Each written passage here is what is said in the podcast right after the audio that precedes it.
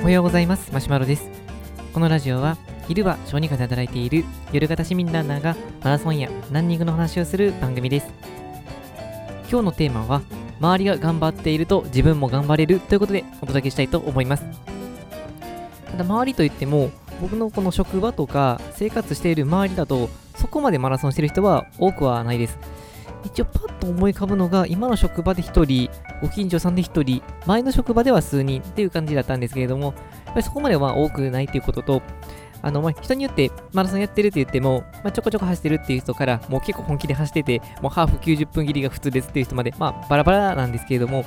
ただこの今の、えーとまあ、時代というか、本当にこの SNS が非常に普及している時代ですので、簡単にこのいろんな人とつながれるっていうのは大きな強みかなというふうに思います。特に僕が、あのー、好きで使っているのが Twitter になるんですけども、まあ、Twitter のこうランナーさんって、まあ、すごいですよね。もう、とりあえず、まず、月間何キロ走ってるんだっていうような人がまずゴロゴロいて、えーと、まあ、300キロとか400キロ走ってる人も結構おられるので、本当にすごいなと思っていつも見ています。で、また、えーとまあ、僕よくフォローして見させてもらってる方の中に、こう自分でこの練習をこう実践して実験して、それでこの体系化してるっていう、まあ、そんな人がおられて、まあ、エンジニアをされてるみたいなんですけれども、まあ、いろんな練習方法を試してみて、実際それを、例えばこの10キロのタイムトライアルとか、そういうのを利用しながら、実際効果があるのかどうかを検証したりとかいうのをされてるんですけれども、まあ、その方も非常に楽しそうに、毎回のようにこの、こんな、今検証してます、こんな風にしてます、で、結果こうなりましたっていうのをツイッターで上げて、まあ、さらにブログにもされていてっていうので、見てると本当に元気をもらえます。あと最近、あ、すごいなと思ったのが、まあ、これも前に実は一度ラジオであのお話しさせてもらったことがある人なんですけども、えー、看護師さんの方で、まあ、目標としては、あの、まあ、フルマラソンというか、ウルトラマラソンの方が、まあ、症状になってるみたいなんですけれども、もうその方、本当に努力家で、本当にすごくて、もう月間300キロ目標っていうのでずっと続けておられる方です。同じ業種ってこともあって、まあ、大体どんな感じの忙しさかっていうのが分かるだけに、いや、すごいなと思うんですけども、あの、看護師さんって、夜勤が本当にこの大事な仕事になってくるんですけども、多分夜勤もされてるんじゃないかなと思うんですが、夜勤すると、もう一晩ほぼ起きていて、まあ、落ち着いてると、まあ、ちょっと仮眠取る取れる時もあったりはするんですが、取れなかったりすると、本当にもう夕方の大体まあ5時から、まあ、4時から5時ぐらいに出勤してきて、朝の9時までにはなるんですけど、まあ、記録取ったりとかいうこともあったりするので、まあ、大体皆さん帰れるのがま9時半から10時。もしその晩に何か大きなことが起こったりすると、申し送り等々があると、本当に昼過ぎまでお仕事をしてるっていう、まあ、そんな方です。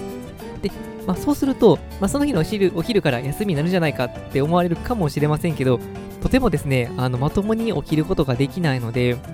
大体、まあ、あの仕事がある前日の、まあ、昼は大体皆さん、まあ、寝てから来られたりとかして、まあ、次の日も、まあ、大体休まれてってことが多いんですけども、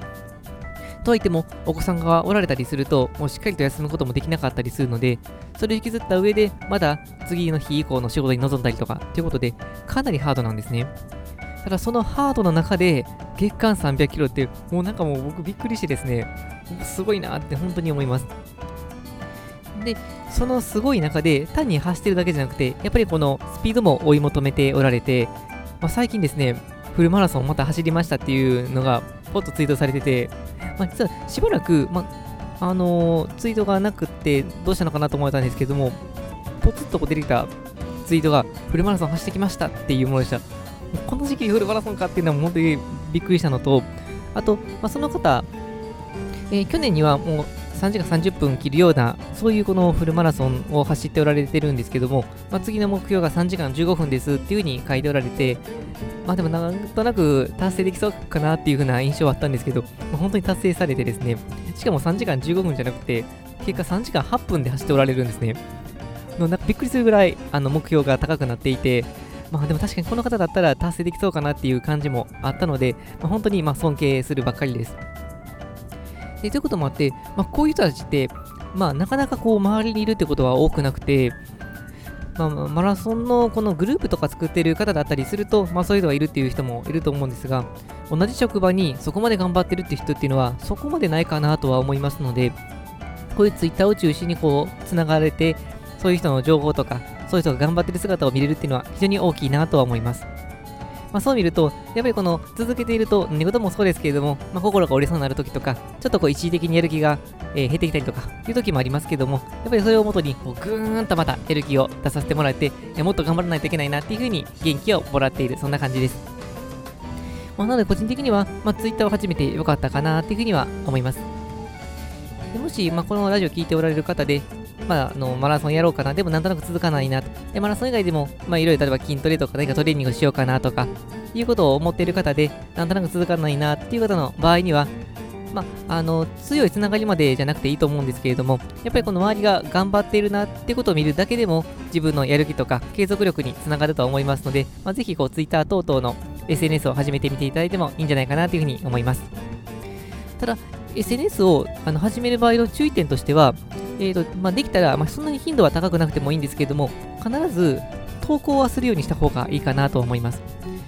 投稿っていうのも、別にその、まあ、こだわったようなインフルエンサーの人のようなものは目指さなくても大丈夫で、まあ、とりあえず一つ発言する、そんな感じでもいいかなと思います。